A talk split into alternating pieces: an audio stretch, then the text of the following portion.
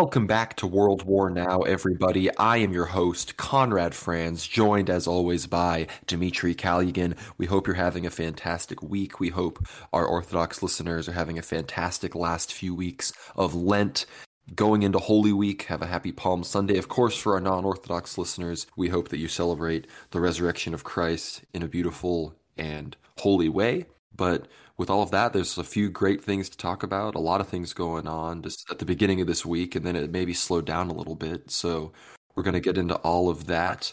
But if you haven't seen it already, be sure to check out episode five of Aether Hour that we did with Father Joseph Gleason, talking about his translation work on the works of Father Konstantin Bufeyev on creation and evolution.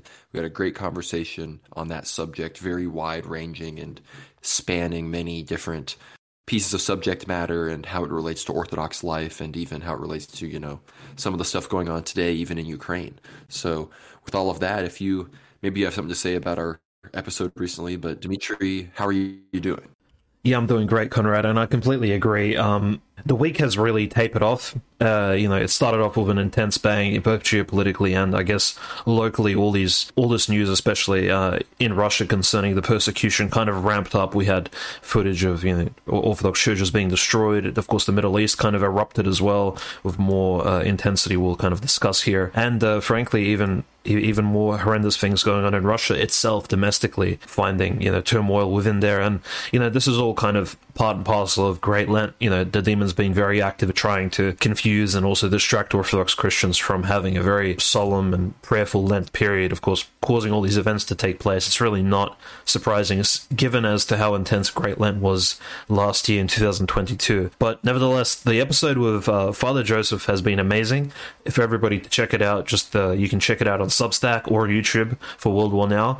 It was uh, pretty much one and a half hours, just over one and a half hours of intense interviewing and Father Joseph essentially breaking down the idea of orthodoxy and creationism, exactly what the orthodox position is on the creation of the world, on evolution, with this you know, main subject which keeps coming up always from from the time you were in school up to you know your first conversation with an atheist boyfriend or girlfriend or something of that sort. You know, you always you know the idea the idea comes up. Well, did humans come from monkeys? And Father Joseph I think breaks that down at a very basic level, but also gets gets into some deep theology and you know ties it back into the real world exactly how it applies. And don't want to give any spoilers, but it was a great episode. Go check it out. It's completely free, so we'll have the links in the description. But nevertheless, lots of news to discuss, Conrad. Yeah, we're going to dive into it. Again, Aether Hour, not all of them are free, so, you know, you're welcome for this privileged bonus for all of you poor fags out there who, you know, aren't saddling up and supporting us. Just kidding. We uh, we love all of our our supporters and our, our free supporters as well as those who pay and subscribe. But no, Dimitri, you're right. We uh, we got to get into what's going on in Ukraine, and you know we can finally you know stop feeling bad about that title to our episode a few episodes back about Bakhmut being liberated because it's actually true. Bakhmut is actually effectively entirely under the control of Wagner and the Russian military, and it seems now that we've got some more revelations about the whole situation that was going on there, which I'd be lying if I said didn't have a, a, couple of our heads scratching just kind of for how long it was going on and some of the confusion there, despite no, like people would be complaining and there'd be breakdown in communications and these other things, but then no, nothing would really happen. So it seems like we finally got some answers on that. Dimitri, do you want to maybe fill us in on the Bakhmut situation as this saga that we've been covering for months now comes to an end? Yes, yeah, so for those un- unaware, Bakhmut was essentially the city in Russia and Ukraine, I suppose, on their new border, which which finally stopped the great uh, comeback re- reconquista that the Ukrainians uh, started back in August of 2022 when they reconquered cities in the Kherson region as well as uh, Kharkov and Donbass as well, pushing the Russians back over a period of you know several months between August and November 2022 until, of course, this onslaught was stopped at Bakhmut, and Bakhmut has been uh, just a fiery siege for both sides. Actually, it wasn't like a battle of Thermopylae where you had 300 Spartans against thousands of Persians. Both sides committed very heavily, but we could definitely say that the Russians committed less so. In fact, the main force def- uh, fighting against the Ukrainians in the city of Bakhmut was the Russian mercenary group Wagner, which essentially uh, everybody in Wagner received the baptism of fire in this particular siege. This is officially now the greatest battle that has taken place in the 21st century. And by great, I don't mean awesome or you know or somehow good in any capacity, but great as in just a magnitude historically speaking. It uh, you know many lives have been lost and uh, so much artillery shells have been spent in just this particular area. It's the entire city has been ruined. Fortunately, it was evacuated beforehand, so not not many civilian casualties from what we can tell. But at least for the Ukrainian army, it has been bloodied very heavily, and you know since the, since early December up until now, now that you know Russian sources have officially announced Bakhmut has has been taken, its central suburbs have been officially occupied by the Wagner mercenaries. Russian artillery is being moved up towards the western side, which Ukrainians have controlled since you know three months for now already, and uh, it's really kind of re- relieving seeing the Russians finally achieving something after about five months of Ukrainians, you know, essentially holding and if, if not pushing the Russians back, and seeing Russian losses over and over again, or at least in Western media being portrayed, but also Russian media sources giving us kind of a, a black pilled, a more depressed stance on exactly what was happening in, in the special military operations zone. So Bakhmut uh, officially has been announced by the Russian side to have fallen to the Russian Federation and Wagner. Now, I guess we'll just see when Ukrainians finally announce it on their side, because up until now, official, you know, news sources such as The Guardian, UK, or Reuters, US, have still yet to announce this particular city to be taken by Russia, and it's a huge victory for the uh, for the media space and PR. At least for the Russian side. Uh, nevertheless, very impressive. The leader of Wagner, Yevgeny Prigozhin, has, I think, achieved himself a, a certain amount of respect, at least in the eyes of Russian patriots, as well as uh, those who are, you know, wishing Russia to be victorious in this conflict. He himself, you know, not an Orthodox Christian, from what I understand, at least somewhat sympathetic by his outlook, because he does allow a Russian priest to be present amongst his forces, and he does allow his Orthodox Christian rituals to be performed, and for prayers to be done, and for Christians Christian symbols to be carried by his troops. So he is supportive in that capacity. Whether or not he's a Christian himself, I'm not too sure. He is a very um, Soviet man in terms of you know for all intents and purposes. But yeah, it's very very good news for the Russian side. But for the Ukrainian side, again, um, they've been preparing a counteroffensive for a while now, and this if this Bakhmut city falling does not uh, somehow escalate and does not kind of perpetuate a response from Ukraine, Zelensky may need to do some explaining to his masters abroad and especially those in the EU next door, kind of explaining as to why all the donations and military aid has failed to provide any sort of results up in, you know over the last four months.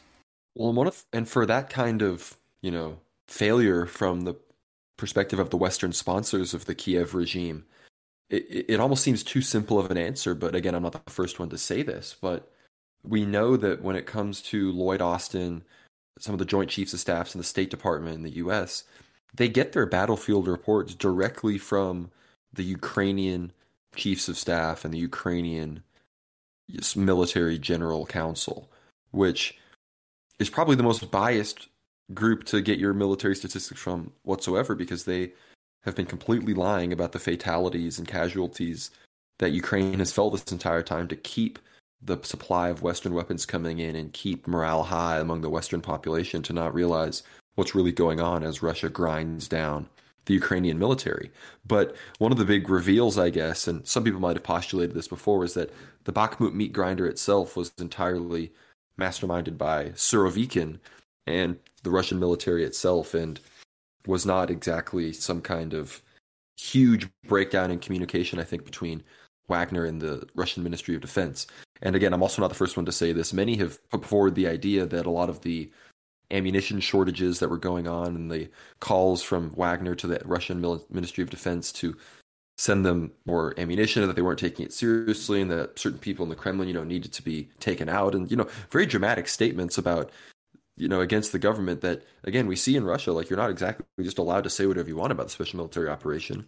So I was like, hmm, why is he being given this lateral leeway to just kind of criticize the Kremlin like this? But I think, at least from my perspective, it seems very likely that a lot of that was theater to get Ukraine to keep sending in more and more army units and battalions and brigades into Bakhmut to completely wipe them out, annihilate, and run them out of ammunition because now even the West itself is having issues supplying Ukraine with ammunition, let alone Ukraine itself having enough to keep up its defense from the amount of shells Russia is firing towards it. And again, Russia produces more ammunition and shells for a lot of these howitzers and mortars and artillery than the West and its allies and US combined.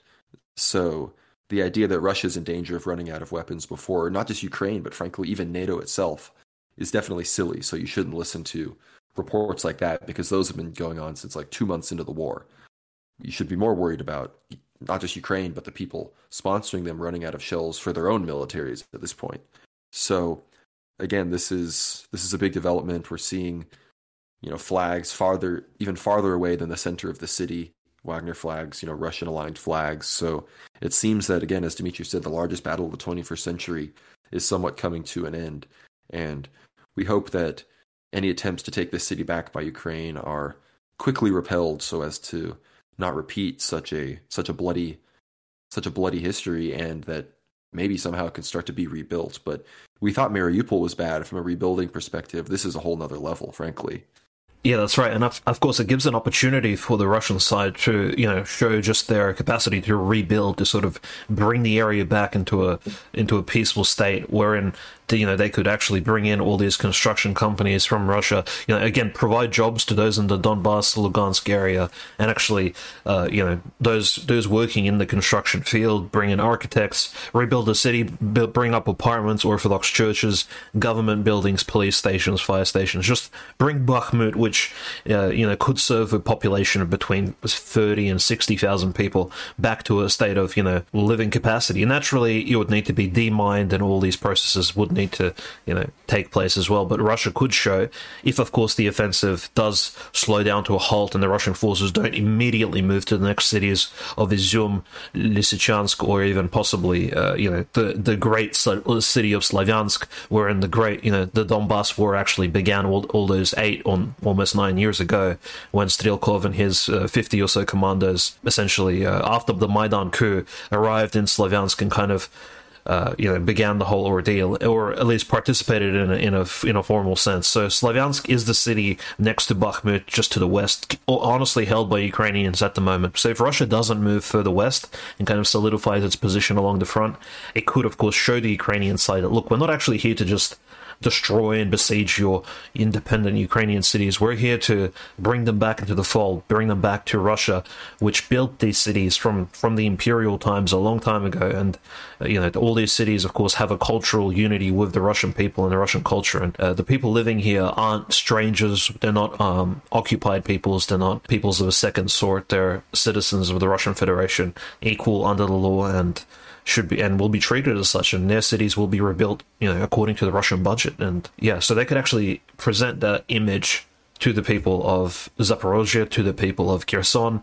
and Kharkov, those people in the east of Ukraine, and kind of give them this image of a benevolent, merciful Russia that you know does kind of rebuild what it potentially destroys in the line of battle and combat. So, nevertheless, you know, Ukraine will need to, of course, figure out a a position as to where it could, you know, somehow leverage this, maybe use it as a as a certain um, you know, kind of like now that the stalemate has broken in, in Bakhmut and Bakhmut has fallen to the Russians, it could kind of use this as as an excuse to further push into the Russian territories, possibly in Zaporozhye, which the Russians have bombarded recently, preeminently the Zaporozhye front, which uh, naturally, uh, which the Ukrainians could use with their new um, with their new collection of tanks they received from the West, when we're talking about you know between 100 and 200 tanks they have prepared at the moment from all these various NATO countries, they could use, of course, to push the Russian city of Melitopol to the south, which opens up not just the Crimea but also the southern front, you know, Mariupol again, and the southern front of Donbass. And it, you know, this is kind of where Ukraine would be looking, I guess, in the next few in the next few days, maybe weeks, at least their general staff will be planning a potential counteroffensive. And we see this in media sources of the West as well. They're all saying, well, we've given all this all this equipment to Ukraine in 2023 the counteroffensive is slowly being prepared. We're slowly cooking up this soup, and we're going to serve it very soon. And that naturally, this uh, you know, um, we're all kind of waiting in, in anticipation here. But nevertheless, uh, Will it take place after Bakhmut? My guess is uh, most likely yes, and I don't think Bakhmut will ever become a battlefront again, not after the Ukrainians have lost it this intensely and this hard. Well, we can definitely hope so. And you talked about the Melitopol push and the Zaporozhye offensive, which really, you know, thinking it all out, we don't know. Antony Blinken said something to the effect of, "Oh, the Ukrainian counteroffensive will start in two to three weeks." Which I don't know why you would say that. Maybe there's maybe there's some strategy there, but the Zaporozhye direction is really the only one that makes sense. We were talking about this before we started recording, but the other question becomes, what will Russia do? And again, it seems everyone has always been wrong whenever they predict some kind of big arrow Russian offensive. And we've seen the huge trenches built between some of these cities like Mykolaiv and Melitopol, these 70 kilometer trenches that are, you know, hundreds of yards thick with these fortifications and these reinforced, you know, concrete areas and everything that are being built, you know, with pretty rapid pace. So we're we it's becoming very it's becoming more and more unlikely by the day for Ukraine to really be able to push in this direction. But of course, the question becomes where is Russia's next target itself? And we've seen in Donetsk, in some of these cities in the Zaporozhye, Donetsk, Luhansk, Kherson regions, these billboards saying things like Odessa, wait for us, we're coming for you, and these other sorts of things put up by the local governments.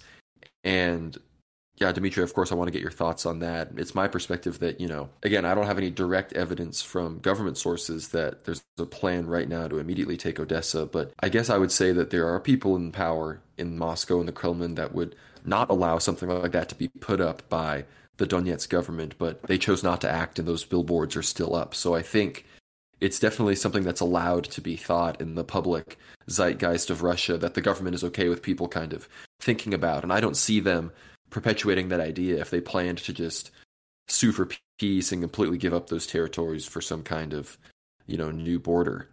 But I want to get your thoughts on that, Dimitri, and then I want to talk about some of the stuff in Lviv and some of the churches before we leave Ukraine itself. But what are your thoughts on the next the next Russian move? I think uh, the big post is saying that's a wait for us. It is it is kind of a uh, preemptive and sort of premeditative uh, conditioning of sorts for the people of Donetsk. It actually, you know, Donetsk being a frontline city of the Russian of the Russian forces, it, the posters coming up there do kind of symbolize the next kind of potential front, at least for those you know actively looking for Russia's intervention in, in the city of uh, Odessa itself.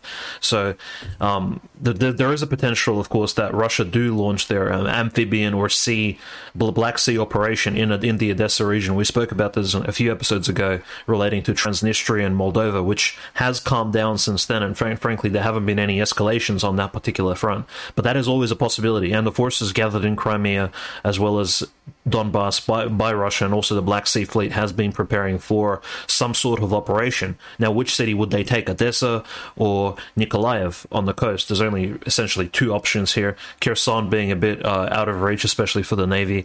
Now, you know, Kherson could be, of course, retaken, but as we've seen, Russia really can't utilize Kherson in any capacity to push further in. At least they haven't done that in 2022. So Odessa definitely could be the the implied target for the future. We'll also discuss the grain deal and how that's imp- imp- impacted uh, Russian Ukrainian trade as well as the international community's stance on the whole war, because I think uh, close to 30% of the world's grain actually leaves the ports stationed next to Odessa city. So if the Russians do launch uh, some sort of amphibian or sea uh, invasion of the Odessa Oblast uh, in the on the western southwestern side of Ukraine, those potential grain shipments will be affected. They'll, they'll need to be a very coordinated effort not to affect the ports or at least those civilian infrastructure areas, it, it would be a very intense operation, and in fact, it could shift, you know, the future of the conflict itself into a more kind of into a more end stage because now Ukraine will definitely be under pressure from not just the eastern side but also the southwestern side, where the Russians could uh, essentially build up this this uh, platform from where to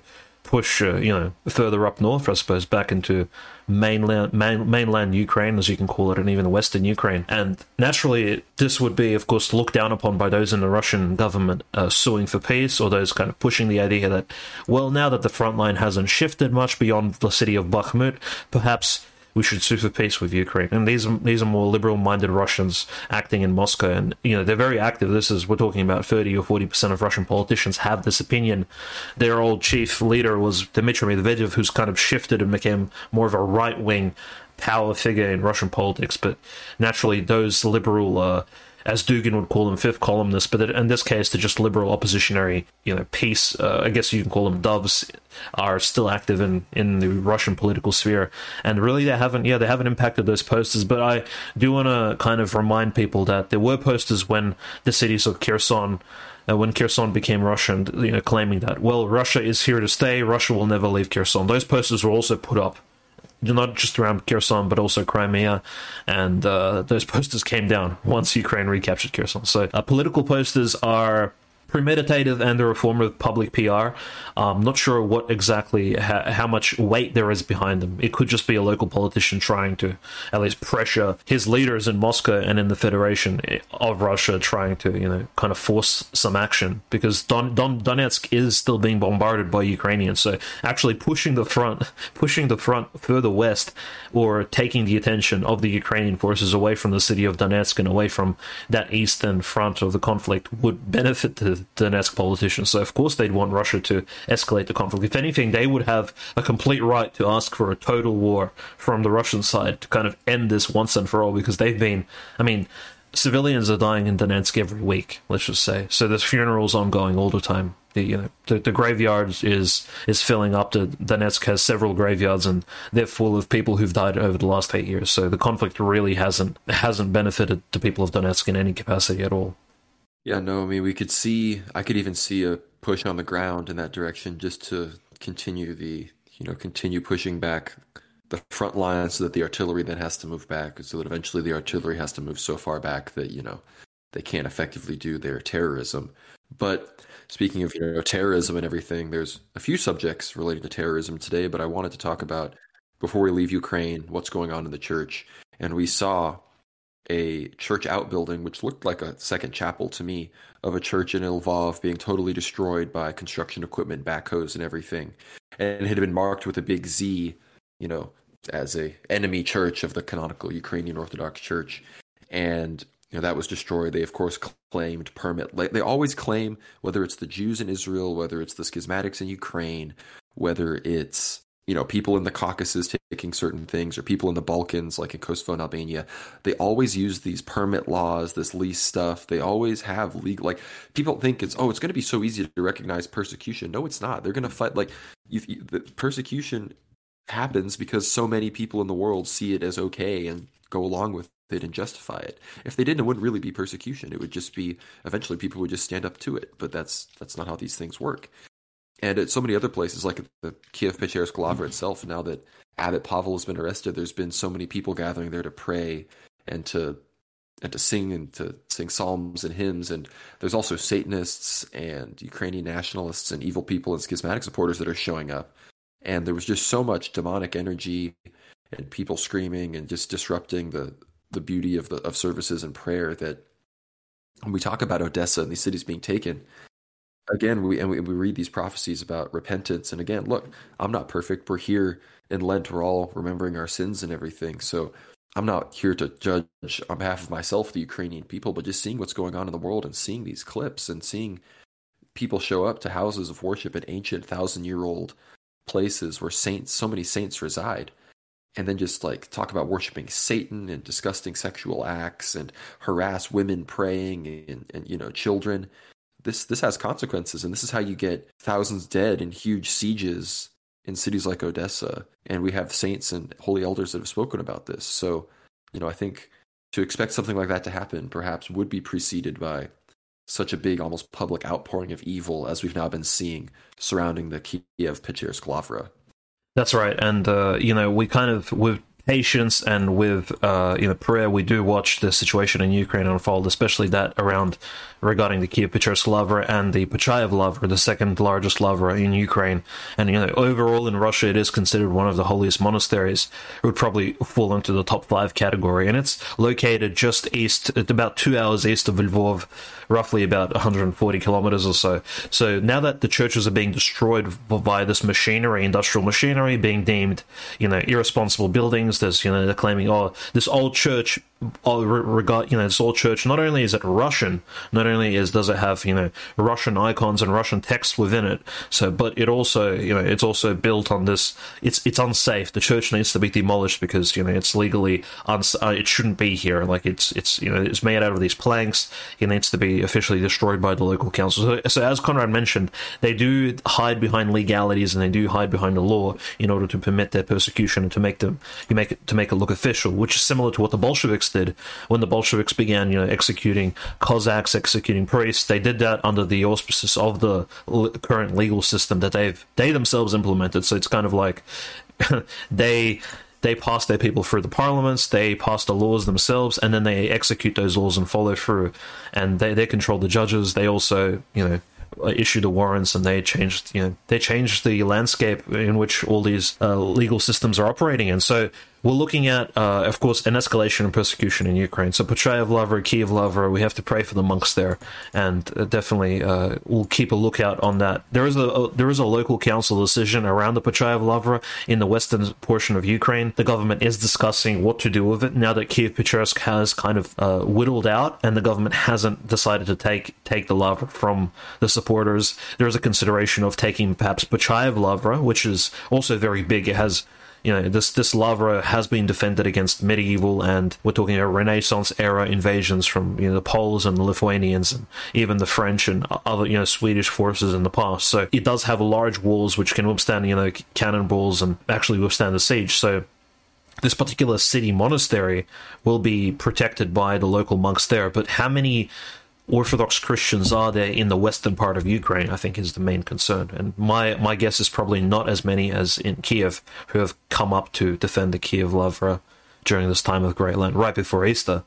Um, in regards to now, now that we've spoken about the spiritual terrorism, which is constantly ongoing, and an actual act of political terrorism took place in in St. Petersburg itself, which is you know the second capital of Russia, the imperial capital, the city of Saint John of Kronstadt, and so many other great saints but uh, this terrorist act was committed um, in early April in a cafe, actually, of all places. So, a typical mainstream St. Petersburg Street. There was a uh, there was a meeting going on in a cafe and actually a presentation. So the whole cafe was booked out for a Russian organization which deals with j- military journalism, so wartime journalism in Ukraine, and they were giving out awards actually to notable journalists. And frankly, there was a few a few important people there. Most of them Orthodox Christian, mind you, because they've all attended the local services beforehand. Uh, so this terrorist act occurred earlier in the week but the main victim of the terrorist attack. So whether we're not sure exactly how the bomb was planted, the bomb was, you know, usually probably some sort of ex- local explosive. Uh, several people died. The main victim of it was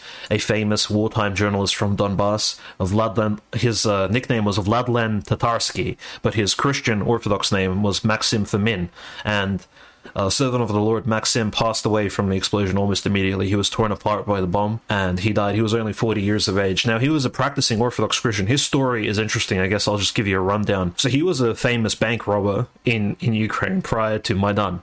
And he was, uh, you know, just a thief, a robbing banks, like essentially just a criminal. Uh, now, this is a real soul to Apostle Paul's story here. And Maxim eventually, after the after the Maidan coup occurred, he was pardoned by the Donbass authorities, and he kind of had this. Uh, coming back to God moment where he finally embraced the faith of his baptism and he returned essentially became became Orthodox again, began going to church in 2014, began uh, a journalist career, kind of had this complete change of heart.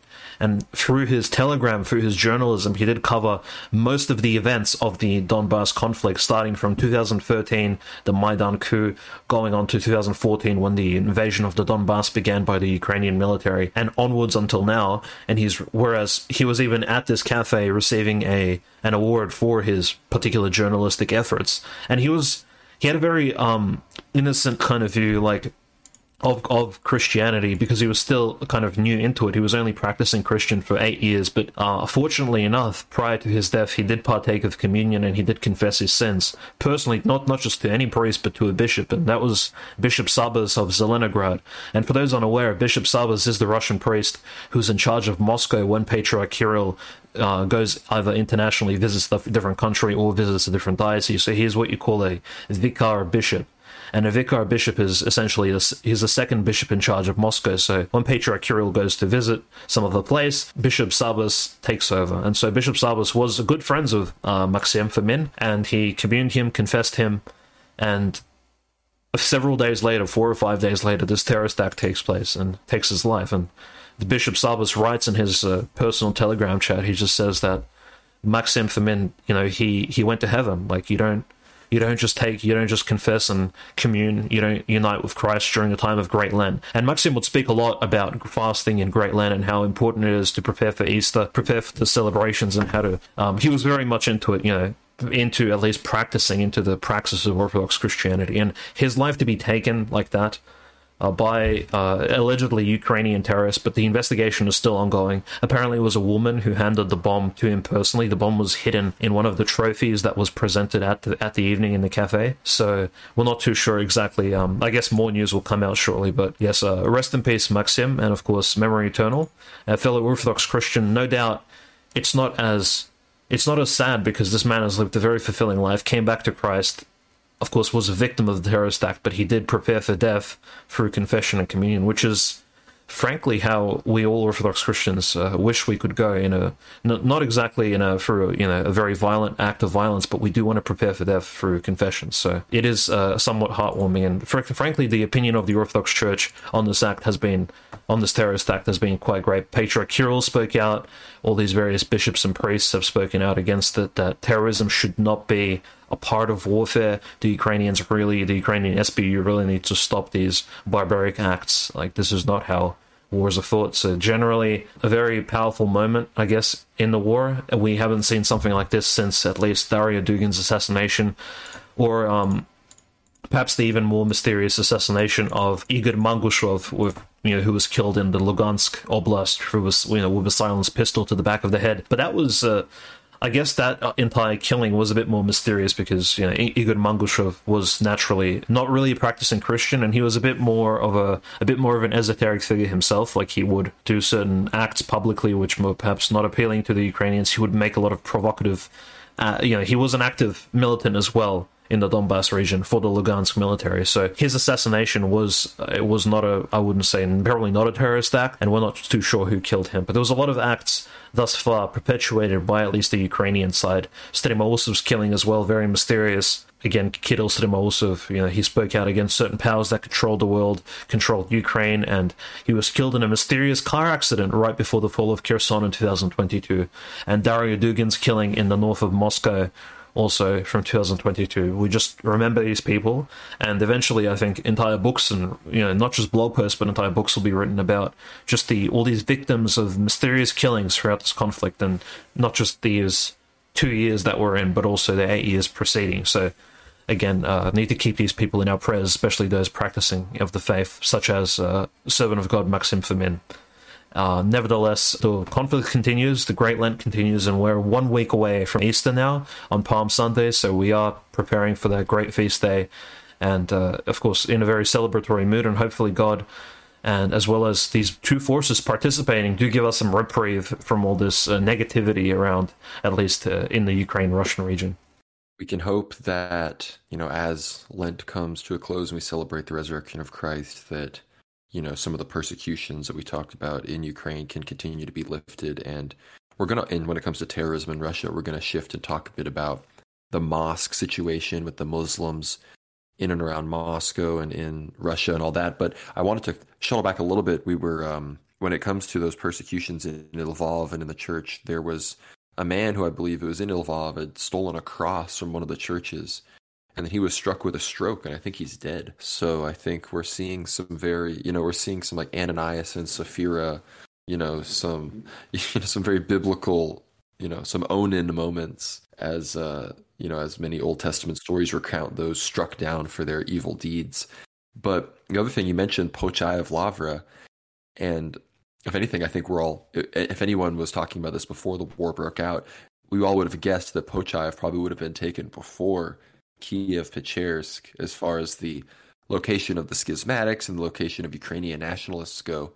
But as far as the lavras of Ukraine, you know, we have Sviatogorsk farther west, or farther east, rather. We have Kiev, Pechersk, obviously in Kiev in the center, and then we have Pochayev more in the east.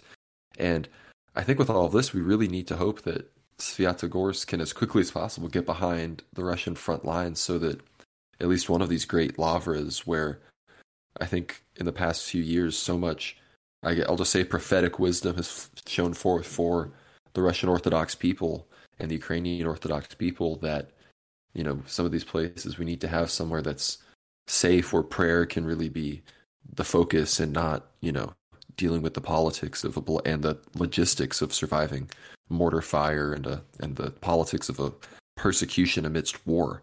So we we can hope and pray for that to happen because these three, you know, kind of spiritual spiritual centers are spread very equally across across the region that at this point I'm just pretty open about hoping more and more can be taken away from those who have so blatantly I think just spit on God and assaulted his his church here on earth. But as far as again in Russia, which we've moved on towards, there's been this big dispute over this mosque in it's around this sacred lake. Dimitri can give more details about it, but this question of mosques and Muslims in, in Russia has really been a big point of discussion, especially in the right wing since the special military operation started, because people often show these pictures of you know these huge mosques in Russia and these huge Muslim prayer groups, and there's these huge mosques because the construction of mosques is pretty restricted across Russia outside of Chechnya and Dagestan, and there's very few mosques actually in St. Petersburg and Moscow, and so the mosques themselves are massive because all the Muslims just go there. And this was going to be one of those mosques, but it was going to be even bigger. It was going to be bigger than even any Christian church in Russia.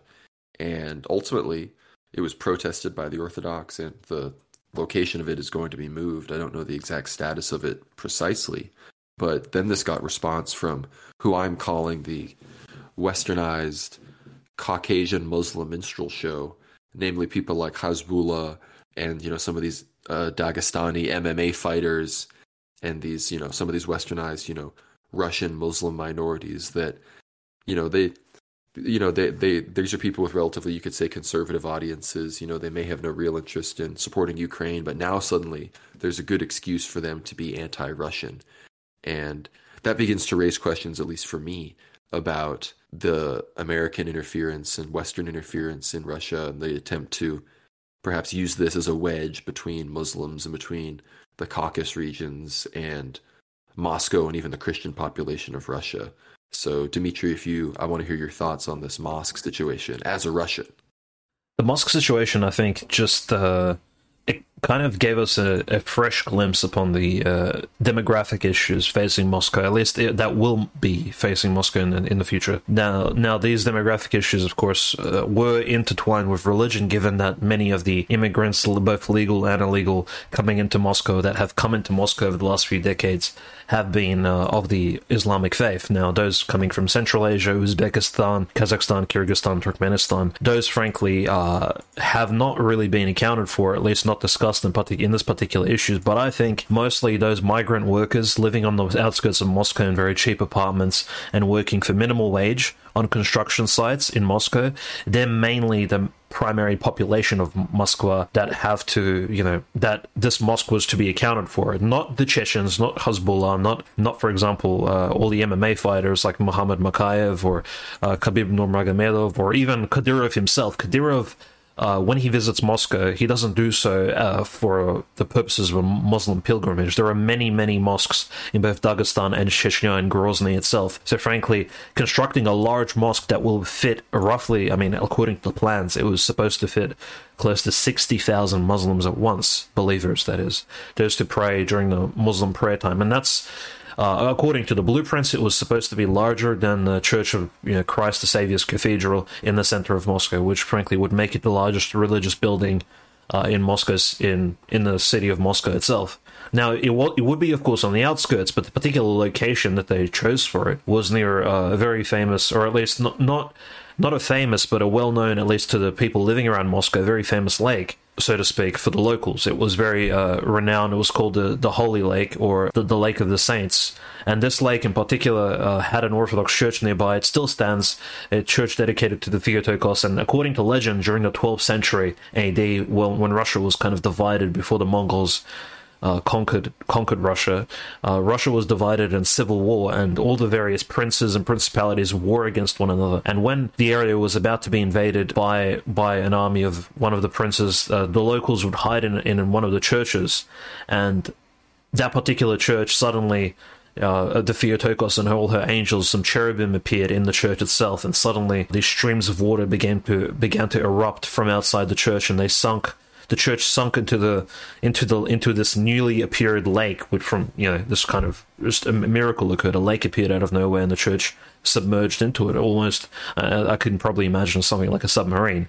And this 12th century legend, or at least this Orthodox narrative from the the story of the lake, kind of appeared, and so there is this belief uh, of the local Orthodox Christians, and you know, in the um, it's locally venerated and considered kind of like a religious fact that during the end times, when the world will be will, will you know is about to end, so during the end times, the church will emerge out of the lake, and the people inside of it will, of course, reawaken and continue their sort of prayer. The liturgy will continue within the church, and the people in it aren't actually dead. They're in this sort of st- stasis, kind of similar to the uh, youths of Ephesus, which who fell asleep for 200, 300 years and then later were reawakened by God. So it's a very interesting story about this lake. Now, the mosque was supposed to be built right next to the lake itself, right next to the Orthodox Church, and namely, like if you would build a mosque of this size, it would of course impact the locals, and you know the, there would there would be apartment buildings. The entire Muslim diaspora of Moscow would essentially move to this area, or at least make this their particular suburban base. Now, the local Orthodox Christians, especially the Russians, those of the Russian ethnicity, were opposed to say opposed to seeing uh, the Muslim diaspora move next door, and they rightfully, peacefully protested after the liturgy at the at the church, including the priest was also involved in it. He was saying, "Look, at, the, at his sermon, he did mention the fact that look, you know, as long as you're protesting peacefully, this should be okay." And all the Russian Orthodox people who showed up locally from all the suburbs around the church, uh, they did come here and kind of gave their opinion that you know the Muslim community should not build this gigantic mosque next to our holy lake now, what was the response of the uh, of the Muslim community? Well, uh, at least on Instagram, on TikTok, on, on Twitter, it was quite negative. So the Muslims, such as Hasbulla, Muhammad Mokaev, some of the other MMA fighters, less lesser known Dagestani Chechen MMA fighters, spoke out against this, and they said, "Look, uh, these racist Russians, these racist Orthodox Christians, they have no authority. They cannot tell us where to build or not build a mosque. We have a patent. We have we have the legal documents stating that we could, you know, we purchased this land. Like our our local mullah already arranged everything with Sobyanin, the mayor of Moscow, and they had all these legalities behind them, and they kind of spoke as if, well, look, uh, this mosque in the eastern part of Moscow on the outskirts, like we have all the authority from the local authorities to build it. We we have the rights. Now, what they don't understand is, well, I guess uh, we knowledgeable people could frankly do the research and realize that Sobyanin, out of you know the mayor of Moscow, Sergei Sobyanin, is kind of using this as an instrument to appease not just the migrants from Central Asia, but also the various migrants from Chechnya and Dagestan. In these regions, unfortunately, have have a very a very low density of jobs and career opportunities. There isn't much you, a young man or a young woman can do in Dagestan and Chechnya in terms of you know actually regard, besides farming or even joining some of the local uh, some of the local existing industries, which you know would be law enforcement or perhaps fishing in the Caspian Sea or something of this sort. It's not really the same career opportunities as you would find in Moscow. So you have all these young Muslim people immigrating to Moscow for these for these particular ventures. Now, Sobyanin, instead of say asking the authorities of Dagestan and Chechnya to fix their to actually invest in the local career market and actually develop some job opportunities, build factories, build schools, build you know create more opportunities for these young Muslim people. He know he in fact invites more of these migrants into Moscow. And then he, in order to appease the whole issue of, well, where do these young people pray? He decides to build a gigantic mosque on the outskirts of Moscow near a holy Orthodox site. Now, this is what we call a band aid political solution. And of course, Sobyanin, given that the Moscow election is coming up, would of course want to cater to the Muslim vote, similar to how the Democrats in the US would cater to the vote of the Latinx community, shall we say, and the BLM community of the African Americans. So there is this minority catering, minority um, pandering going on here which is very is very popular in Moscow. Given that, notice how it's the Chechens and Dagestanis who spoke out a lot, Conrad, because they're a very small minority in Russia itself, less than one percent uh, for both Dagestanis and Chechens. Nevertheless, they're the ones on social media actually being the loudest, calling Russians racists calling the Orthodox people like a, an intolerant, chauvinistic religion. Like it's very bizarre. I think. Yeah, we've talked about the past, at least hinted at it, especially the issue of you know those demographics. But like you said, the biggest group of Muslims in Russia are these Tatars, not even these Caucasian people. So this idea that they get this big say in Moscow is is of course ridiculous. But Mos- whenever something cringe happens in Russia, it's really just mostly relegated to Moscow itself, whether it comes to COVID stuff or you know stuff regarding like AIDS. People talk about that or stuff regarding this kind of nonsense. It's again Moscow is where you know the the biggest city in Europe, as it's known, will be where that kind of stuff happens. But we see again, as I mentioned before, it's risky and Russia has to be tread lightly on these things because the United States will be just lurking and waiting to take any opportunity to start dividing the country to because you know the reason the Dagestan and Chechen wars and the, the Chechen wars and those things were such a big deal was because it was an entire region and was and separatism was thus more possible than you know somewhere like the United States where there's really no region where any group ideological or ethnic is concentrated enough to separate from the major power centers of the United States and Zog. So unlike, you know, that's why the Chechen wars had to be fought because of that regionalism. But now it seems that you know, they've got to tread lightly with this population because they fought so hard to retain them, and now we need to make sure they're not used against them in in this fifth generation hybrid warfare that we're a part of. But the stuff in, in Russia is, is all very interesting. The terrorism, we hope that we don't see more of that. But as it looks to me that Ukraine is, they're going to lose the war. The question is just how much territory are they going to lose? Bakhmut seemed to be a line in the sand. Scott Ritter is saying Bakhmut is the end of the war. It may go on for two more years, but he kind of equates it to like Gettysburg. That was Gettysburg. The Civil War in America fought on for two more years, but that was like Gettysburg was fought, and that was really kind of where it was decided. But we now can move to you know the other parts of the world with World War III, and we see Israel things really heating up. And in previous episodes, we've talked about the huge protests against Netanyahu. Netanyahu attempting to bring the Supreme Court of Israel completely under the Knesset, which is a unicameral legislature, and again, the president of Israel is entirely powerless. So the prime minister and the legislature have all the power.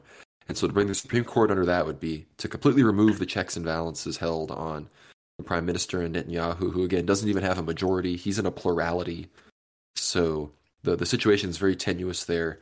But honestly, I think I have to agree with Nick Fuentes in the sense that I see a lot of this tension now between Hezbollah and Hamas as actually riled up intentionally by Netanyahu. One of those being, I believe, a rumor that a goat was supposed to be slaughtered somewhere, or perhaps near some mosque, or even in Al Aqsa, perhaps. And so then Muslims showed up, and then it provoked a provoc- provoked confrontation with the IDF, and there was, and therefore Hamas and Hezbollah then responded in kind with missiles, as they do when they perceive Muslims to be persecuted by Zionists in Israel itself. So. It, and, and what does that do? Well, that serves to unite everybody behind the current government against this perceived attack, this new level of attack that they're experiencing, as undoubtedly every Middle Eastern country at this point effectively has moved more away from Israel and towards Iran and Syria, and you know, thus China and Russia, the you know the axis of resistance against NATO and America and Israel, you know, SOG.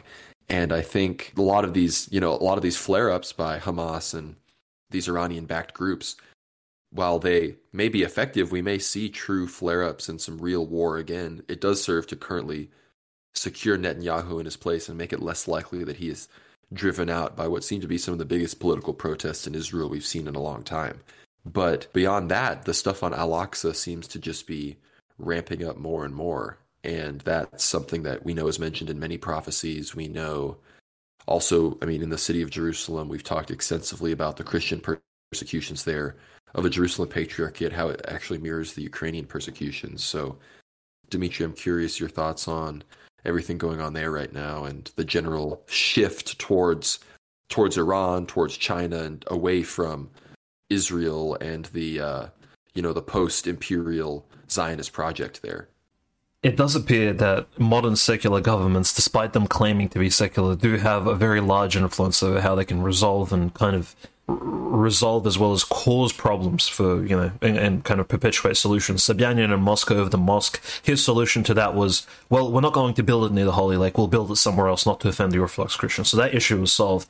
In Ukraine, Zelensky, of course, of the Kiev Pechersk Lavra, claiming that look, we're going to take the Lavra from the Orthodox monks and then kind of backing down after a while, or at least it hasn't been taken yet, and it's been about two weeks now uh, following the announcements that the monks need to leave by the end of March. It's well, already almost two weeks into April, and the monks still haven't been forced out. So the secular governments in these particular regions, as well as Israel, the Jews leading Israel, uh, where we see the Al Aqsa Mosque, you know, pressured by the Israeli security forces, similar to how Zelensky pressured the uh, Ukrainians in Kiev Pechersk, and of course the Muslims tried to pressure Sobyanin and the Orthodox in Moscow. Uh, religion still plays a very heavy, heavy role in modern politics, and this is kind of undeniable at this point, given that the nature of this cold Third World War and it's moving into the hot zone. And we saw uh, the Al Aqsa Mosque and the Dome of the Rock being pressured by Israeli security forces after the Israel provocatively stroke uh, actually attacked Syrian territory from the Golan Heights, pr- provoking, of course, Syria to activate some of its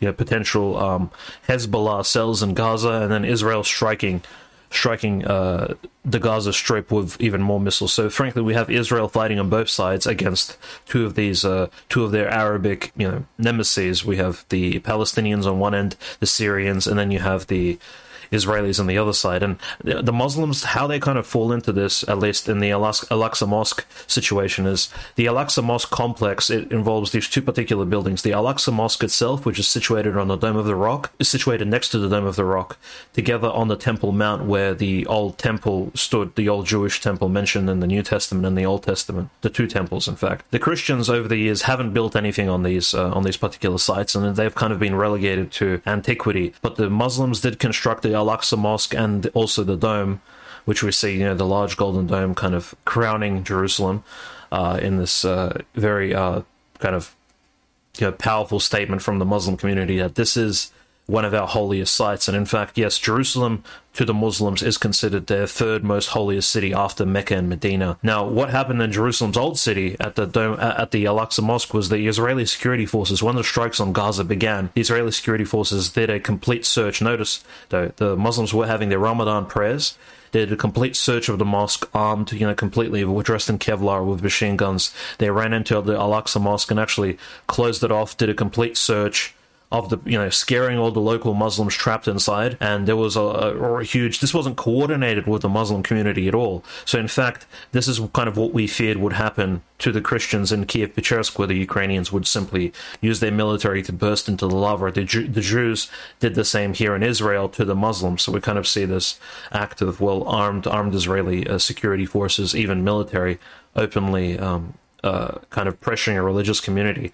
Uh, I, I, guess I don't really have any comments towards this. Besides, it's just an you know an active persecution of the of the Palestinian minority in Israel that we've seen for many decades prior, but now it's kind of we've not seen something you know this horrendous. Like a, a, even an Israeli, a liberal progressive Israeli journalist said, "Look, unlike the former years, we're facing a very radical government, which on one hand is quite powerful, on the other hand quite fragile." He's talking about Netanyahu's uh, right wing government. He says the most radical parts of it are pushing for action that might turn into a catastrophe. And of course, he says the scenes from the Al Aqsa Mosque were seen, were not seen in recent years. They were very brutal, and I think that any small match can set this fire. Can set a fire to the whole area. Hopefully, it will not happen, but nobody can guarantee that it will not happen. This is the Israeli journalist kind of commenting on his own government, kind of sta- staging these events here naturally the whole Muslim world is still disunited, as we spoke about the Afghanistan situation, uh, Iran, Saudi Arabia finally talking. The Islamic world is not united in order to react to this particular ordeal, and I think the Palestinians are the the lambs that could be slaughtered by the IDF and the Israelis in this case, and no, nobody will come to their rescue, Conrad. That's what I think. I don't think Israel is afraid of any of its neighbors, given you know Lebanon, nor Syria, nor even Egypt. Well, they may not be afraid of them, but they are afraid of Iran at the end of the day. And it depends on how easy and how many weapons Iran feels like sending to places like the Gaza Strip and the West Bank. And we see right now, we see we mentioned China, uh, we've mentioned China about these negotiations with Saudi and and Iran. They're making nice very very quickly, which is leading to what looks to be a rapid end to the war in Yemen as, you know, the Iran backed Houthi rebels there who again they wouldn't be able to fight against the Saudis and have actually been super successful in taking out large columns of tanks and other sophisticated weapon systems due to their Iranian weapons that they've gotten for so many years. And again, before Ethiopia and then of course before Ukraine, the Yemen war in Yemen was the bloodiest war of the 21st century. So to see that come to an end is of course good as Ukraine continues to slog on. But that's not a good thing for Israel because having Iran tied up down there supporting them against their big brother Saudi Arabia in the in the US relations game was was helpful to Israel to have have the bit of the pressure taken off. But every single country surrounding Israel has moved closer to Iran and has moved farther away from US Israeli influence ever since what seems to, ever since the Arab Spring didn't complete its entire objectives in ousting Bashar al-Assad and ultimately also resulting in regime change in Iran. Neither of those things happened, so we're seeing the consequences, which is Israel is in greater danger than ever, at least from my perspective. But when it comes to some of this stuff about Israel supporting Ukraine, we hear this a lot. There's this leaked document, this top secret document, supposedly from the U.S., and they're not denying it. So it's uh, you know it seems to be credible. Uh, titled, you know, Israel pathways to providing lethal aid to Ukraine, and it says Israel is committed to providing non lethal aid to Ukraine comprised of intelligence, counter UAS support, and a civil early warning system as it seeks to maintain its freedom and action in Syria by balancing its ties with the US and Russia. Prime Minister Netanyahu indicated Israel has considered providing Ukraine additional defensive systems in support of the, at the United Nations. Jerusalem likely will consider notice all the US documents now say Jerusalem, not Tel Aviv likely will consider providing lethal aid under increased U.S. pressure or perceived degradation in its ties to Russia as a result of Moscow's actions in Iran or Syria that undermine Israeli interests. And then it has this graph, this kind of table at the end with most plausible to least plausible, with the most plausible scenario for pathways to providing lethal aid to Ukraine for Israel. It says Jerusalem adopts Turkish model for Ukraine aid. Scenario Israel adopts Turkey's model after U.S. pressure and sells lethal defense systems or provides them through third party entities. It openly advocates for a peaceful end to the conflict and offers to host mediation efforts. And the background of this, it says, is Ankara has successfully maintained cordial relations with Moscow while facilitating arms transfers to Kiev. Jerusalem may believe it can similarly balance its ties. And then it gets to the like less plausible situations, one of them being something like expanded adversary air defense presence and use in Syria, and the scenario being Russia incurs casualties from Israeli strikes and begins directly targeting Israeli aircraft with SAMs. Iran transfers advanced SAMs such as the IRSA 2, RSA 3 to Syria, shifting Israel's calculus on lethal aid. So they have these situations being where Israel and Russia basically directly are killing each other in the Middle East, and therefore Israel supports Ukraine. And again, when it comes to Israel and the U.S., a lot of times it's hard to tell. Depending on which country is more geopolitically stable at the time, it's hard to tell which tail is wagging the dog. Regardless, we know Zionists are wagging the dog on either end. It just depends on whether it's really the ones in Tel Aviv or if it's the ones in Manhattan and D.C. that are really, you know, kind of calling the shots, and those ones in DC are sometimes willing to even sacrifice certain Israeli interests for the broader interests of the world empire. But it seems that, as we've suspected, Israel and Turkey being these states that are so heavily in the circle of the US, NATO apparatus surrounding Russia and their other enemies of the West, that they've, from day one, there have been extreme thought put into how their relations with Moscow can be not necessarily destroyed to maintain a certain level of look the the US does not want a war to go down like with one of the lines being Israel and Russia and China being against them. That's I think that's just a losing war from both the ideas perspective and an actual military capability perspective. So they want to be maintaining that visage and not have this sort of breakdown. And like frankly if that happened it would just be like Muslims and Christians versus Jews and secularists in some kind of war. So they want to maintain those relations, but have these powerful countries that do produce military weapons, that do have powerful intelligence operations like Turkey and Israel. They want them to be supporting Ukraine. They want them to be part of this thing. They want them to be ensuring that Russia, as many Russians and as many Ukrainians and as many Christians die. So I think this document is, I believe that it's real. They even talk about, they have whole lists of select Israeli origin weapons that could be transferred to Ukraine. You know, and these are all sorts of different ground based missile systems and, you know, javelin equivalents with these uh, sorts of things that can be used to that they think will start changing the tide of the war as Russia continues to be victorious and achieve its military aims. So I think this is all very interesting.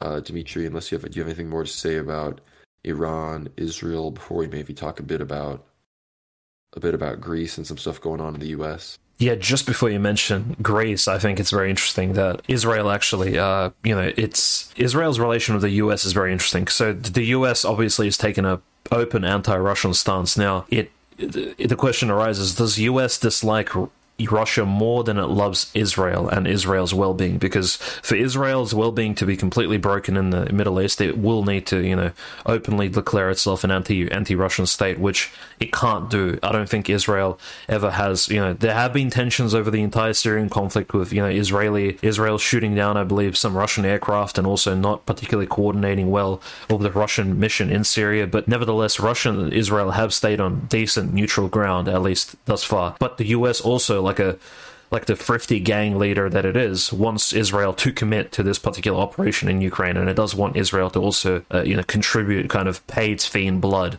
you know, contribute to this slaughter going on. So they are asking Israel to, in a very sensible fashion, in according to the Turkish model, shall we say, which Turkey has kept neutrality for this long, to provide something at least towards this effort. Everybody needs to. It's almost like a uh, an occult ritual. Everybody needs to contribute to the crime in order for everybody to be complicit, and Israel is just one of those places. And this is, I suppose, the strategy according to the secret document that they're going to use. Um, you know, this Turkish model of events. Now, of course, the Turkish model may change in Turkey itself after the election in May and June of this year, which we'll discuss with David Erhan in a future stream. But also, we just the model you mentioned. Um, of Greece is also changing. We'll speak about that in a moment. Like, uh, what are your thoughts on the Greek situation and the uh, the Greek government actually refusing to provide um, anti-air defense to Ukraine? I think that's probably one of the most surprising news, at least to myself, in recent weeks. Well, for those of us who, you know, support Orthodox unity in the face of evil, the Greeks have been big letdowns as far as recognizing the schismatics as well as supporting Ukraine and sending weapons. But now, in general, of course, the Mitsotakis government and the government in Greece is, you know, their whole Ukraine thing is not popular. People in Greece really don't like Zelensky. They're not very interested in supporting him like this. Of course, there are liberals there that will support such nonsense. But now the government is using the excuse of, you know, we need these to fight against Turkish aggression. We can't be giving this up, which is true. Like, I mean, Greece has very, you know, their military needs are much more perceived by the public than a lot of countries. So that's a valid excuse, but it's also just a good excuse to give the public to also signal that you're not like if they were giving up these weapons from two perspectives of the Turkish issue and just the unpopularity of the Ukraine issue, that would be a big issue in Greece. So, you know, we'll see what happens in the next Greek elections. But generally speaking, Greeks, as is said, they're very good at talking about and discussing politics, but they're not very good at it themselves because they they just oscillate between these socialist cringe leftists and then these center right retards, and never you know and never get any kind of real. I don't know. I just never see it. Never seems like serious government from Greece, at least ever since I've paid attention to Greek politics, which is you know post you know debt slavery issues. So who knows how real all of it is? It may not be the best way to judge, but you know, we hope maybe in the next elections we can get some people that take orthodoxy a little bit more seriously.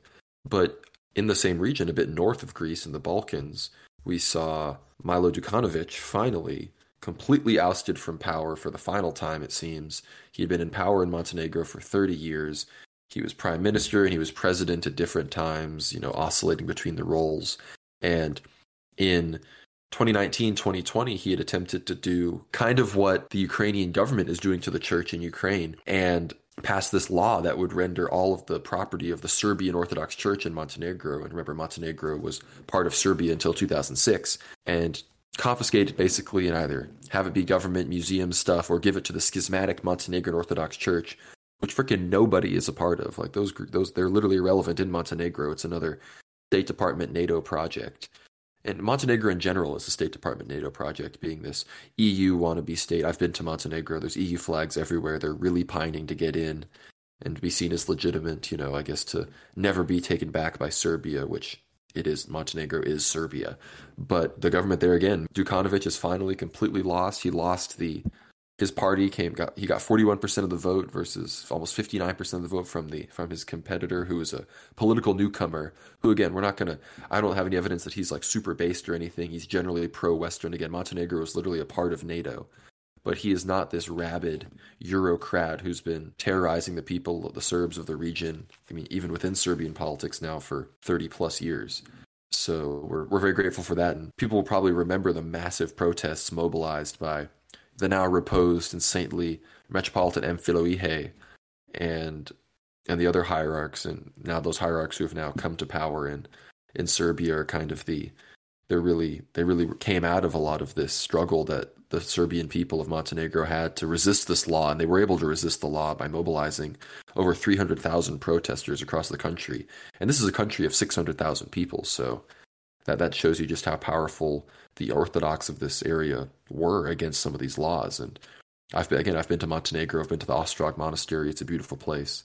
I, I think the Orthodox people there seem very faithful, so I'm very happy that they're no longer living under such a such a gross dictator yeah, that's right. The dictatorship of Dukanovic was very, very curious because, on one hand, it was like a leftover of Tito Yugoslavianism of this communist unity to the region, kind of just corrupting the local Serbs of this uh, local Serbs and Montenegrin peoples with this uh, vision of orthodoxy as this kind of obscure, low, low grade, sort of low, low grade lifestyle, low grade mindset. Which, interestingly enough, in a lot of countries, the psyop against orthodoxy comes in different fashions. Like I was speaking to an Orthodox Christian just a week ago, and he was describing to me that, at least in Serbia and in Yugoslavia itself, when it did become communist, people like Dukanovic would kind of describe orthodoxy as something low socioeconomic people would be associated with. So orthodox Orthodox priests are usually considered uneducated in in Serbia, and Montenegro itself. They're usually considered uneducated people, people who couldn't succeed in careers. Hence, henceforth, they needed to join the clergy. Whereas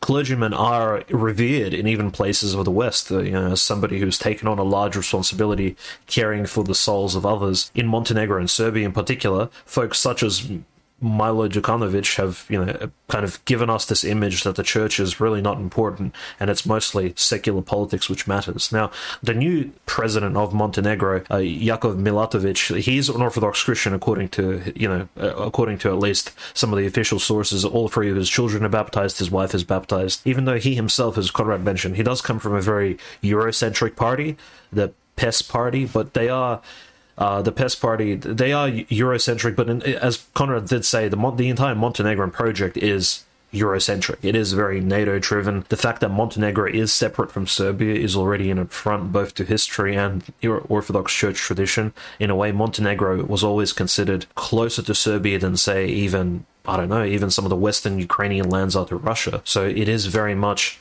a part of the larger Serbian world, if you could say, uh, Serbski mir, as you say, Ruski mir, but uh, that would be a bit uh, too, I think, hyperbolic politically speaking. But Montenegro is a part of the Serbian Serbian civilization, and it really needs to stay close to it. And the fact that it's disunited is, uh, of course, a travesty. Now, it's good that the president of Montenegro is now an Orthodox Christian. Perhaps he'll respect the faith and he won't push for more schismatic activities.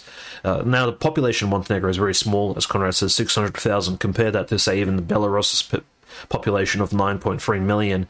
And you know, it, it is uh, it, it, should be taken into consideration that yeah, smaller population, things can still happen in the Orthodox world in a smaller region you know, but evil cannot triumph if we're all aware of it. The protesters in Montenegro have shown that the their secular government under the you know Dukanovic who lost the election cannot get away with explicit anti-orthodox actions. So even in a region as far and as isolated as Montenegro, something that doesn't come up on many people's radars, Orthodox Christians in such a small region are still super active. They still came out online. They still disputed the particular actions that were taking place against the church, and they won in the end just as the local Moscovites, the local residents of the uh, of the of the Holy Lake, uh, of those particular suburbs, they won against the Muslims who wanted to decide to build a large mosque. So what does this show us, right, Conrad? It shows us that Orthodox Christians can actively participate in local politics and actually achieve results. Politics isn't just a zero sum game. We can come out on top at least, and maybe not in you know, generally participating in the larger democratic system, but at least in local affairs, we can definitely make give our voices and they may be heard. We may come back with palpable results.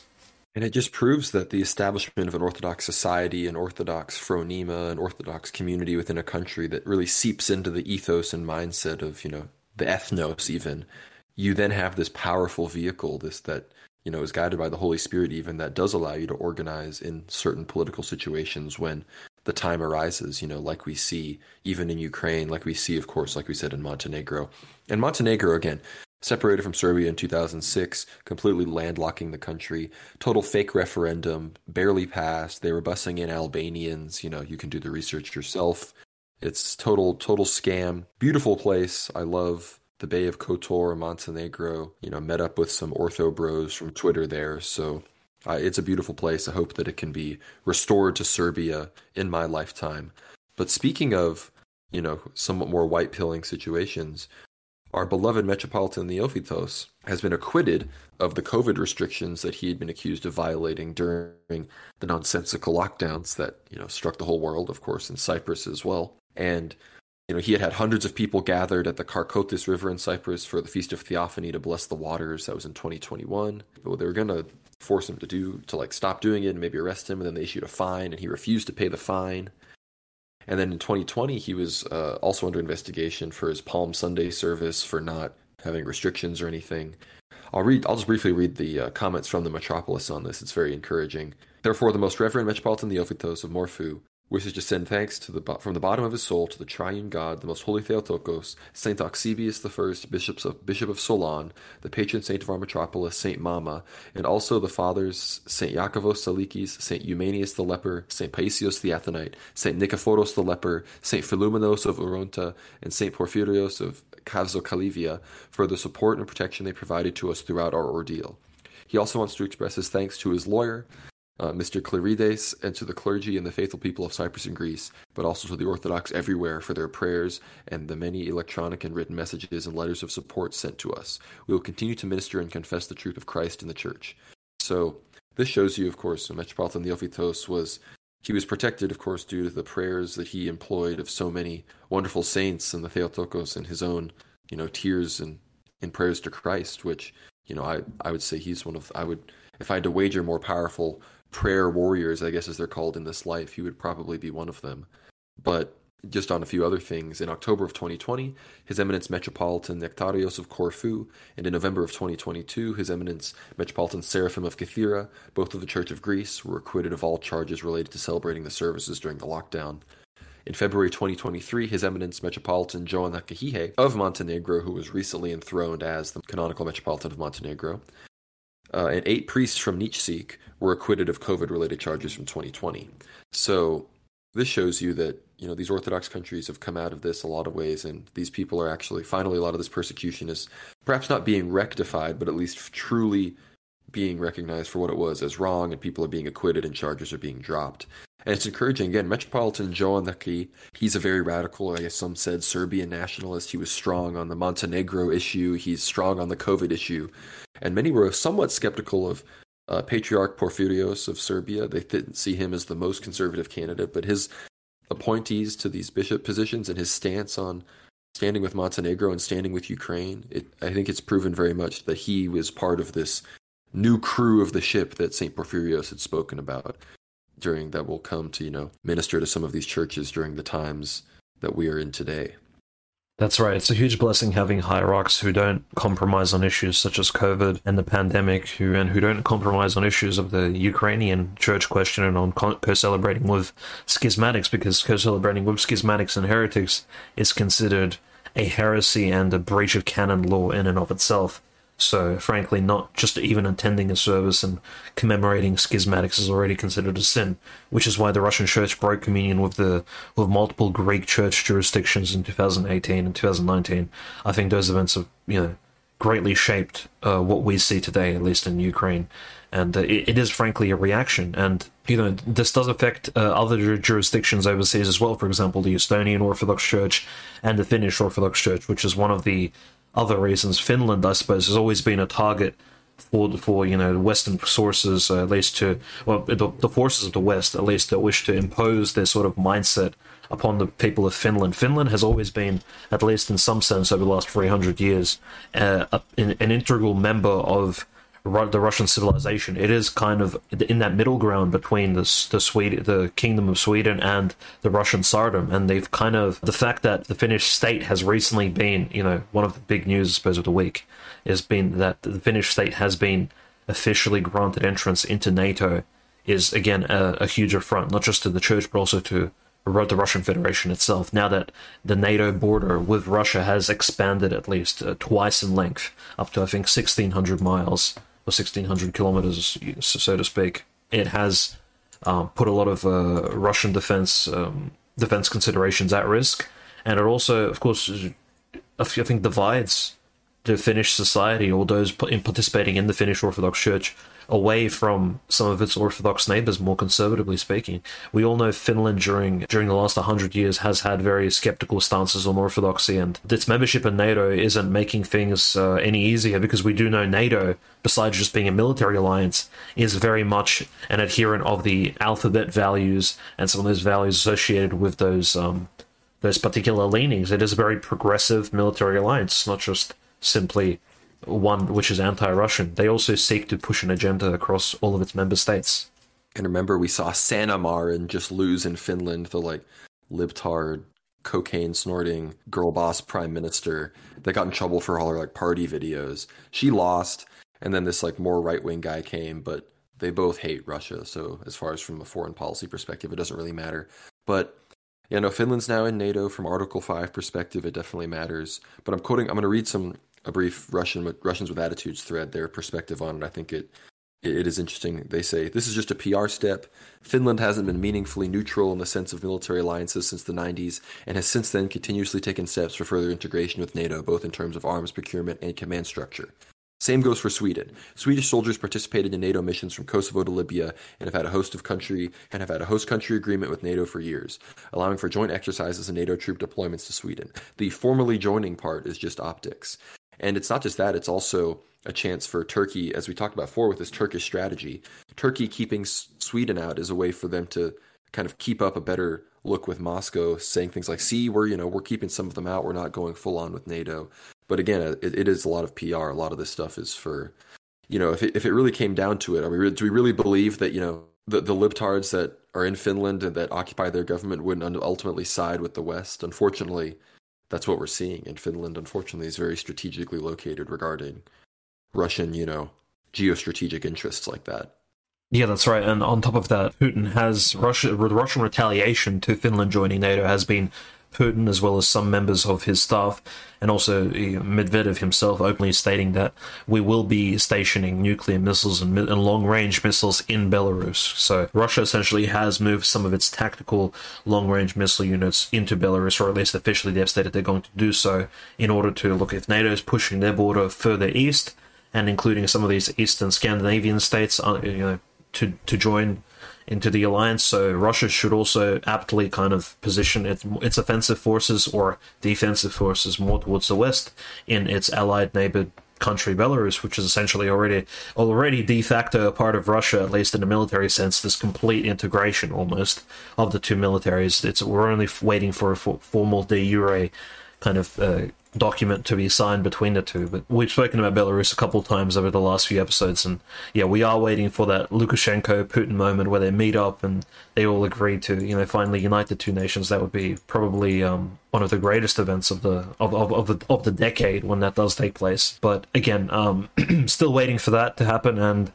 Uh, yeah, Finland joining NATO and Erdogan essentially, as you said, Erdogan condoning it, and Russians of attitude correctly said that Erdogan did try to take a neutral stance. We spoke about this with David.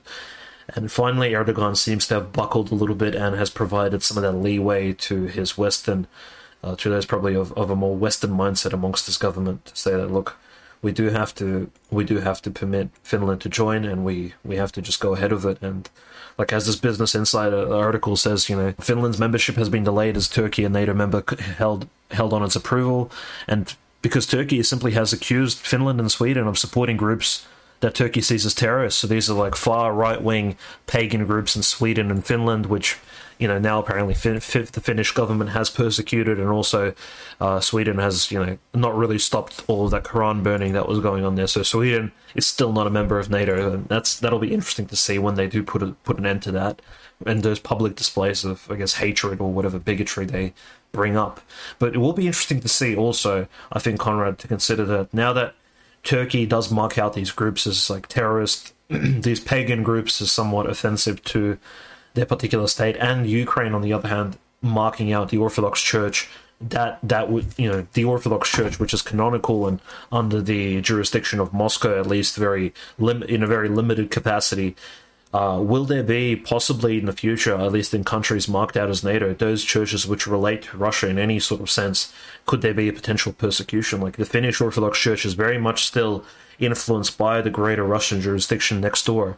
Could we see a certain uh, sort of witch hunt looking for Russian collaborators in some of these NATO countries. I think there's a short prognosis that could be made here that yeah, this is potentially where they're going, and Zelensky is simply the the one uh, steering the ship here. He is the icebreaker that is going to set a, set this course of destroying any any ties of orthodoxy, uh, any ties that the Orthodox Church has to this future to this future empire in the East, or at least you know, kind of persecuting Orthodox Christians with that pretext, I think it's really negative, and we could see Finland get involved in that in the future. That, that's just my kind of uh, hypothetical. Not this is directly tied to it, but the well, it kind of is actually. The Finnish Orthodox Church is directly under the Ecumenical Patriarch and is one of the most egregious offenders of a lot of ecumenism. A lot they have like gluten-free Eucharist. They of course are on they're on the Gregorian calendar for some reason, not like the revised Julian, like the actual Gregorian. So like they yeah, there's all sorts of problems. So it's just another example of how the EP, frankly, just needs to be moved to Mount Athos at this point, and all of their weird satellites around the world that have nothing to do with the current Hellenic world need to be uh, surrendered to the actual, you know, local Orthodox people that are in that geographic region. But that all aside, there is big things happening in Turkey. We're going to be having David on for a stream with that election coming up. Again, Turkish election coming first, US election coming afterwards. My statement being, I believe the Turkish Turkish election actually matters more. But here in the US, we're seeing big things. All the Tennessee stuff has all the political, you know, with the gun control and the fake Malcolm X LARPer guy yelling and stuff. Everyone's talking about all this about political power and stuff's really getting polarized here in the US and the whole Trump arraignment and indictment and potential arrest and subsequent gag order that's likely.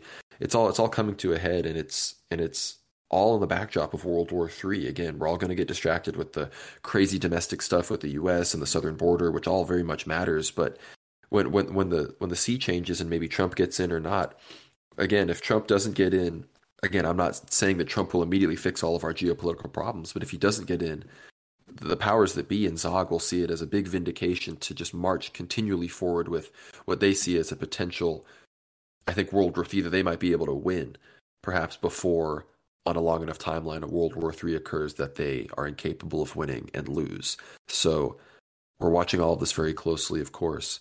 Dimitri, if there's anything else you have to say about anything we talked about, I'd love to hear it. But if not, we can kind of start to start to wrap this up yeah, kind of just going on, going deeper into April, I think we'll have a clearer forecast of what's going to happen during in during these Turkish elections in May. And naturally, uh, we will be having our first live stream covering the elections with David Erhan, who you can also follow on Twitter and and YouTube. Of course, his huge YouTube channel, ten thousand subscribers, where he covers Orthodox theological subjects. But besides theology, I think his local opinions on politics have been clearly demonstrated in his streams with Jay Dyer, as well as us at on World War Now the interview we have with, with David regarding Turkey can be found on the channel. We'll be posting it in the description as well, so you guys can check it out. But yeah, besides that, I think mainly main news that need to be covered at least next week is well, how will the persecutions in Ukraine develop? Because at this point, we have seen a certain stalemate. Zelensky hasn't pushed too deep. And, you know, frankly, we'll also see how Israel and Palestine kind of uh, will the bombardments of Gaza continue? Will there be an escalation between Israel and Syria, who at this point consider themselves um, adversaries in an active sense? Yeah, uh, definitely things are heating up, at least in that part of the world. And uh, it will be very interesting to see how it all develops. And of course, Christ is risen from the dead. That is, that is, Pascha is coming soon. Of course, the holy fire will descend in Jerusalem, and we will of course, bring you the details about that after it occurs at whatever show, whether it's World War Now or Aether Hour that we record after it happens. But with all of that, be sure to subscribe to us on Substack, worldwarnow.substack.com. It's where everything happens. We're hoping the whole Twitter thing is done. It seems that our Substack links are getting likes again. We hope that is all behind us, and I just never have to think about that again because that was really pissing me off. But subscribe to the YouTube channel uh, as well. Please do both. It's really great. We post clips on the YouTube channel. We post full episodes of Aether Hour on Substack. There's great reasons to be subscribed to both. There's great reasons to comment on both. We reply to almost all the Substack comments. We reply to the good YouTube comments. Yeah, only the good ones if you're on YouTube. But follow me on Twitter, GnomeRad. Follow Dimitri at OCanonist. Follow the World War Now Twitter, World War Now underscore. Follow us on Telegram, World War Now Tele, T E L E. We've got some big things coming, like we said, Twitter space slash live streams. You know, you'll be able to ask us questions at some point through the Twitter space, but most likely we'll be live streaming it even on the YouTube channel. So we're looking forward to delving into that. We've got articles coming. I actually have some articles on the Turley Talks website, turleytalks.com, if you check that out. That's part of the reason I haven't been writing as many articles on World War Now. But with all of that, Dimitri, if you want to sign us off, I think that's a good place to end it. Yeah, thank you everybody for listening. We wish you a great Holy Week, the last week of Great Lent. Keep your prayers up, keep fasting. There's only one week to go, and hope everybody has a very feastful Easter uh, next weekend. And honestly, um, have a great last week of Lent, and God bless everybody. Thank you. God bless y'all.